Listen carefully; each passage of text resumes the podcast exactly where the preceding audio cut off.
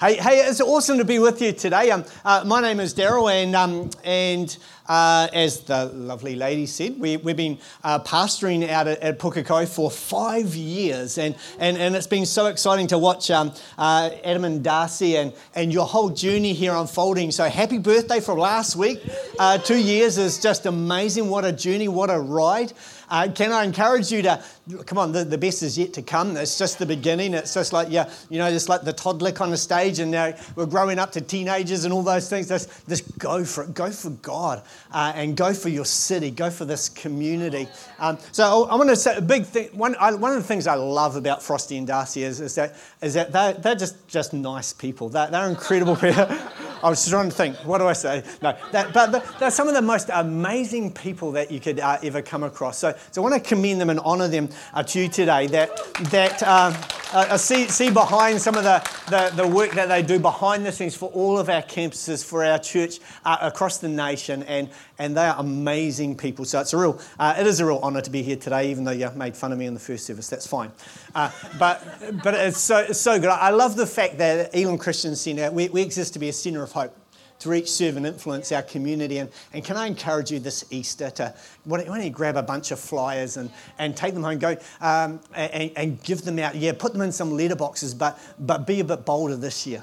Why don't you be a bit brave? Why don't you stop people on the street, stop them in the cars, stop the intersections even, put them through the windows, do all that stuff. Not in Puke and Papakura.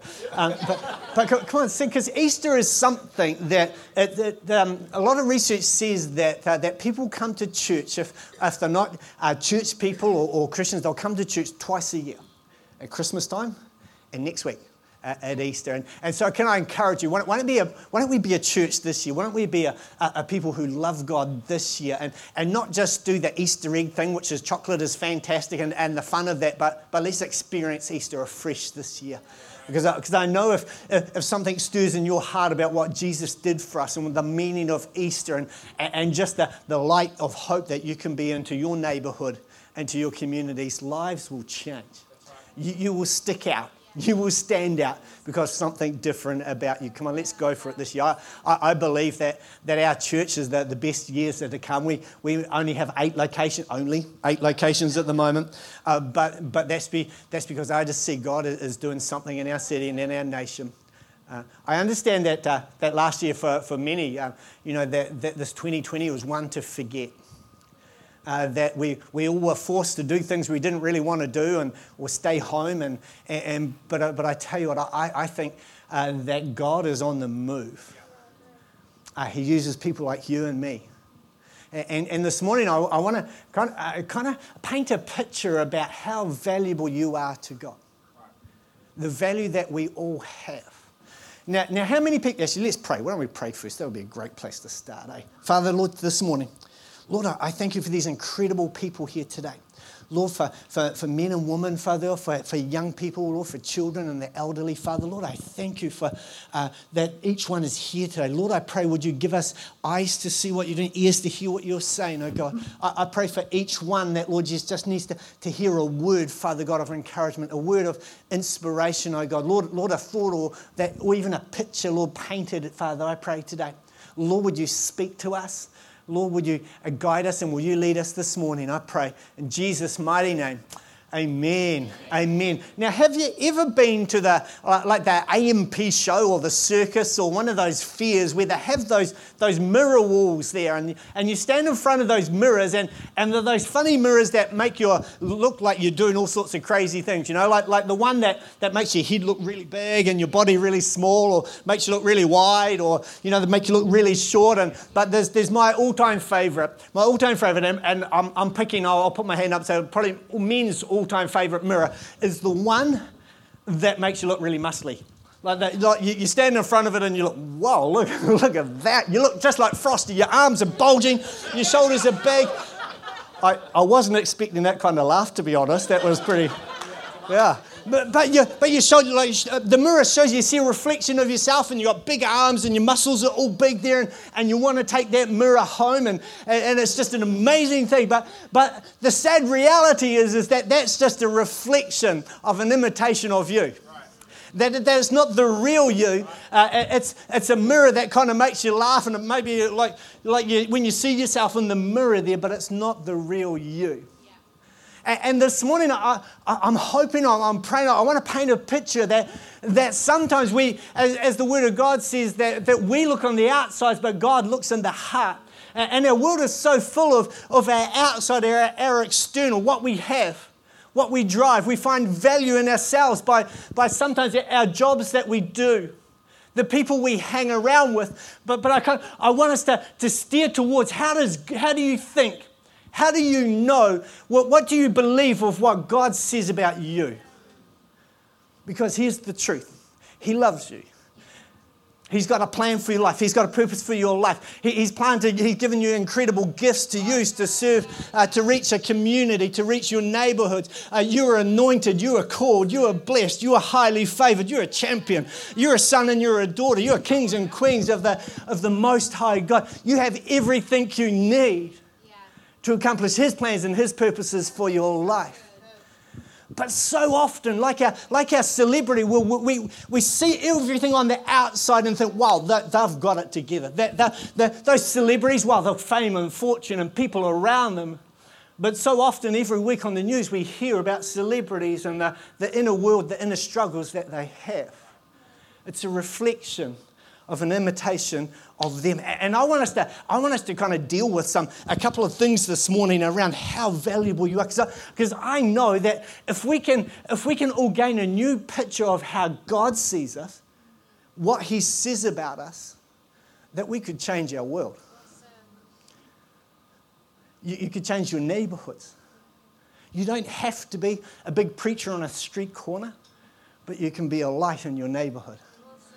You can be a person who shows the love of God down your street, down your tower block or your flat. You can be the one who makes a difference in our world. Now, there's a study that the New York City University done a study about this, about how men and women really do see things differently. True. It's very true. So the research that they did a few years ago showed this, that men's eyes are more sensitive to small details and moving objects. I don't know, but that's what they said. While women are more perceptive to colour changes. They also found that in this study from some of the experiments that they did, that men and women focus differently. And experiments revealed that men are likely to focus on the mouth of a person during a conversation and are more likely to be distracted by movement behind that person. While women tend to shift their focus between the speaker's eyes and their whole body, and they are more likely to be distracted by anything. Don't shoot the messenger here. The study also found that in most cases, the females had a better sensitivity and ability to categorise bad smells way better than males. That's very true, that one. So men, it appears that ladies have better ears and better noses than we do. But the study concluded that men and women, we just see things differently. And there are times when you and I, we don't see things like other people see things. See, all too often, when we look at ourselves, what we see is the reflection of an imitation, and we don't see any of that value. See, the Bible says that a lot of things about us, about you as a person, how He created you, He formed you with amazing gifts and talents, with plans and purposes. And I think sometimes we can kind of take things for granted. That I think one of the biggest lies of the enemy, of the devil, is to tell you that you're not really worthy, you're not valuable. That you're a nobody. I think it's one of the cruelest lies he can ever say to us. And I want you to know today, you don't believe it. It's a lie. It's not true. It's not true at all. And that you are valuable in the sight of God, and not because of what you necessarily can do in the kingdom, but He loves you for you. He loves you. If you were the last person on the world, He would do it all again just for you. Come on, let's check out some scripture this morning, because you are precious to God. You are precious to Him. And I want us to understand or know that what does God say about us? Who does He say we are? Matthew 13, verse 44 to 46. And there's two stories here. Two of the same stories, just told a slightly different way. So let's check it out from verse 44. It says this: a person discovered that there was hidden treasure in a field. Upon finding it, he hid it again. Because of uncovering such treasure, he was overjoyed and sold all that he had possessed to buy the entire field, just so he could have the treasure. What an amazing picture of a person who discovered something that captured his heart so much. It made him perform an action of selling everything he had just to get hold of that treasure. Like, can you imagine it? Can you imagine finding something so special, so valuable, so important to you that you would go home today, sell everything you had just to get that one thing? You know, like sell your car, sell your house, everything in your cupboards, everything. It says that he sold everything just for the joy of having that treasure. Well, what an amazing picture of how treasure could force such a strong action. He wasn't just, you know, having a tingly happy moment right there. It was such a deep joy that it would force him to do so much to possess the treasure. It's like this. It's like the Indiana Jones movie, right? The ultimate treasure hunter. This guy has sold everything, and like Indiana Jones, he discovered he wanted the treasure. He did everything he could to find it, and then everything he could to hold on to that treasure. See, treasure is something that when people understand its true value, they will do everything they can to have it. The Bible says in Matthew chapter 6, verse 21, that wherever your treasure is, there will the desires of your heart be also. Two things about treasure that we need to know. First thing is this, is that treasure can make a person do extraordinary things to have it. Yeah. Second thing is that treasure takes a place in our lives and in our hearts. See, how do you define treasure? If I was to ask you right now, how would you define treasure? By its value and by how important it is to you. By value and by importance. See, if I was to ask you right now, if you were to take 30 seconds to have a reflector on your life right now, if I was to ask you, what is it for you, what would you say? What do you have that's so valuable to you, and to get it you did something extraordinary? What is it? Or what is it that is so important to you that it now takes a place in your life? And it influences your decisions. It affects your energy. It affects the outcome of your life. Well, what is it? If you were to write it down or put it on your phone right now, what is it for you? Maybe it's a dream. Maybe it's that financial security that you've worked so hard to get. You've done extraordinary things to get to that place. What is it? Maybe it's the picture of life that people frame you. You've worked so hard to be that sports person or to the head of that business. What is it for you that you class as treasure, so important or so valuable to you? What is it? Because here's the thing, unsurrendered treasure, it has ability to take a seat in our heart. That treasure was never intended to take. Unsurrendered treasure, it assumes a place, like at the head of our table in our lives. It pushes its way to the top, even though there has been no invitation. Unsurrendered treasure. See, in our lives, the truth is that there's only one space for one bottom at the top, at the seat of your life. The head of your table is only one seat for one place. Verse 46 says it's the same again of a picture with a different angle. And I love how this the Passion Translation puts it. It says this: heaven's kingdom realm is also like a jewel merchant in search of rare pearls. And so when he discovered one very precious pearl and exquisite, he immediately gave up all he had in exchange for it. Gave up everything to have that one pearl. And if you were to go home today and research this this particular little passage of Scripture, these pictures here, you'll find that theologians say that there's the two characters in this short story. One, the jewel merchant who is searching for precious pearls, is Jesus. And the precious, exquisite pearl, that's people. You, me, us. How precious you are to him. How valuable you are to him. How important you are to him. That he would search for you, and when he would find you, he would give up everything. His place, his life, everything. Not sell it. He didn't search for you on Facebook to check out your profile or what your Snapchat is like. He didn't phone a friend. He didn't go on a big hunt to see, hey, what is this person all about? When he found you like a precious pearl, he gave up everything just so he could have you. See, you prompted him. You prompted him to give up all in exchange for having you as his very own, the greatest exchange ever. So maybe today, maybe you're here today, and this is actually like a totally new mirror for you to view yourself in, because your current view is one of that, why would someone even think about giving me another start?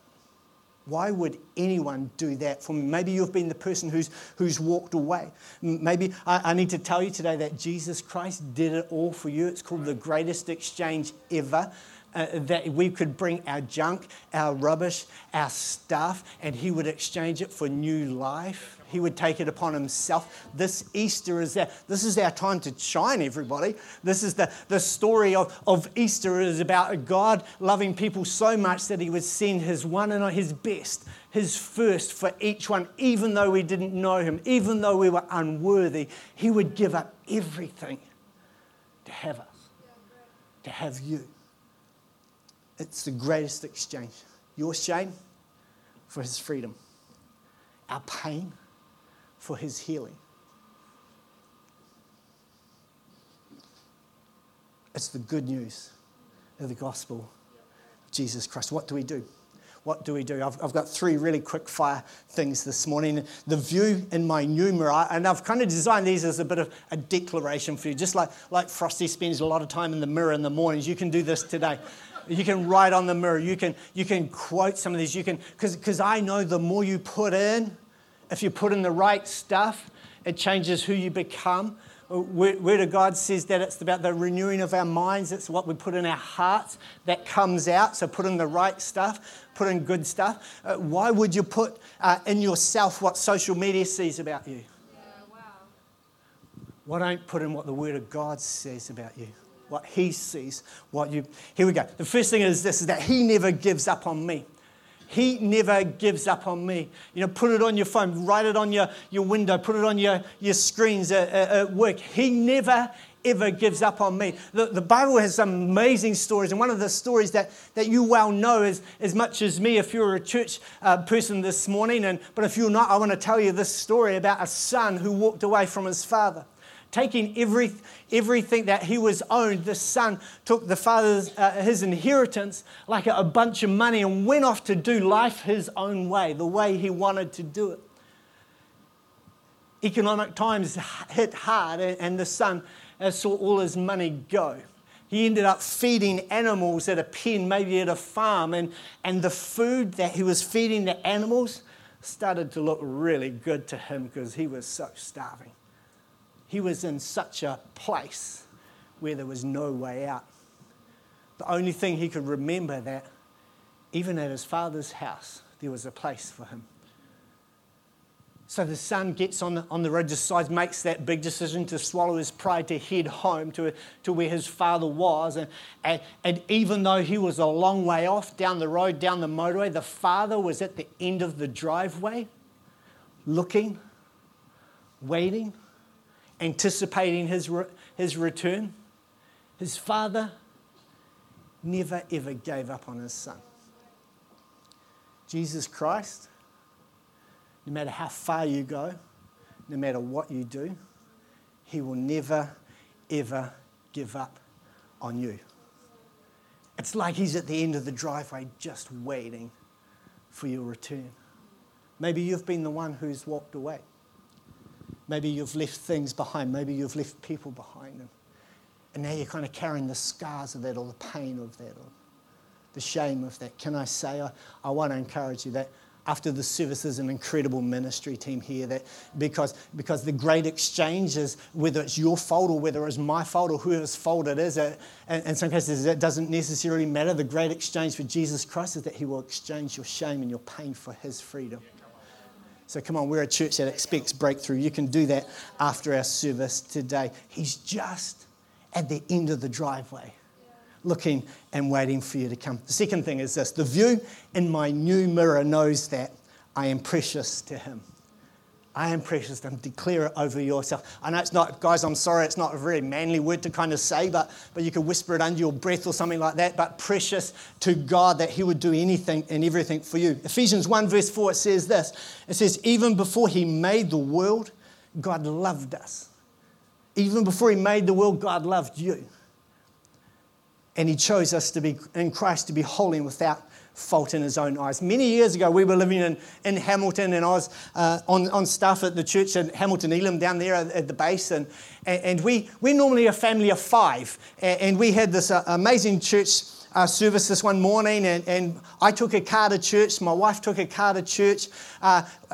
We're a family of five, right? Remember that. We after the service had such a fantastic morning, we get home, sit down at the table for lunch, and now we're a family of four. I said, you were going to bring it home. No, you were going to bring it home. No, it wasn't me, it was you. Family of four. One of our children, beautiful little blonde-headed girls, was left at church by herself. 4 years old. I couldn't believe it that we'd done that, that I'd left her behind. As parents, you know, if you've done that, it's like there's something in your stomach that just is like, oh my gosh, how could I do that? And it's a terrible feeling. And I didn't think, I've still got two. 66 point something percent. That's not about, if I got that in my exams at school, 66%, that would have been, wow, that is amazing. But I was heartbroken. What am I going to say to them? I jumped in the car straight away, and I broke probably every, if you're a policeman, please forgive me. I break every speed, road rule speed limit to get to that kid, because there was no way I wanted to leave her there. She was so precious to me. I would do anything to get here. I broke all the rules just to go and get her because and you know what? I got there and I was so lucky. I'm thinking this kid is probably going to be a mess in the corner, probably screaming or crying, and she was having a blast. All her friends were still there. It's like, what are you doing here? Why did you come back for? She didn't even realise that we'd gone and left her behind. Praise the Lord. She was so precious to me. I couldn't believe what I'd done. I would give anything if that little scar on her heart, those little eyes looking at you and like, I'm so sorry, darling, I didn't. She's so precious to me, I'd do anything. God thinks the same of you. That you are so precious to him that he would exchange all our stuff for his love. That he would wait at the end of the driveway just for you and just for me, anticipating your return. The value that he holds for you and for me is incredible. Don't believe the devil's lie when he says you're worthless. It's not true. It's not true. Whoever said that to you, it's not true. The Word of God says he formed you, he created you, that you are his. You are precious to him. Band, you could come. That would be great. Third and final thing is this, is that the view in my new mirror knows that he gave it all for me. Yeah. He gave it all, everything he had. If I was to tell you that there's something in this bag that would change your life, it's not an Amway thing. It's something, yeah. Sorry if you're an Amway. That's great. Great products. If there was something in this bag that is so precious, so important, so valuable to me, that would change the future of your life, that would change everything for you, what would you give me for it? What would you give in exchange for this? Would you open your wallet and try to give me some money for what's in here? Would you maybe take a little bit of public humiliation for what's in this bag? Like to come forward right now, I'll put you in a tutu and you can do a little ballet dance. Would you do that for what I've got in this bag? It will change everything for you. Your life will never, ever be the same if you could have what's in this bag. What about a bit of pain? Would you go through a bit of pain to have what I've got here? I'm not talking like just hard times, but would you take some pain upon your body to have what I've got in this bag here? Like real, like hit your hand with a hammer kind of thing. Would you do that for what I've got in this bag? What about?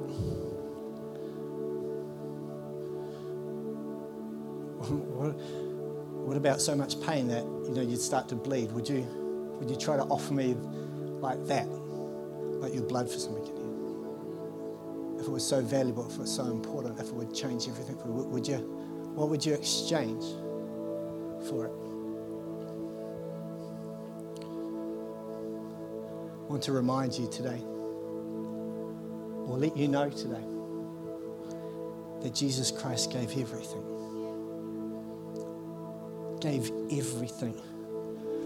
for you. It's like he took all our stuff. He exchanged your pain, our sin, our mess for his life, that we might be free, that you might be free, that you may live your best life now. Hebrews 12:2, it says this, fixing our eyes on Jesus, the pioneer and the perfecter of our faith. Get this, for the joy set before him, he endured the cross. Me and you and I, we were part of this joy. You and I were on his mind when he endured the cross, scorning its shame. Bit of public humiliation. He did that for you and for me. And then he sat down at the right hand of God. He took our mess. He exchanged it for his love.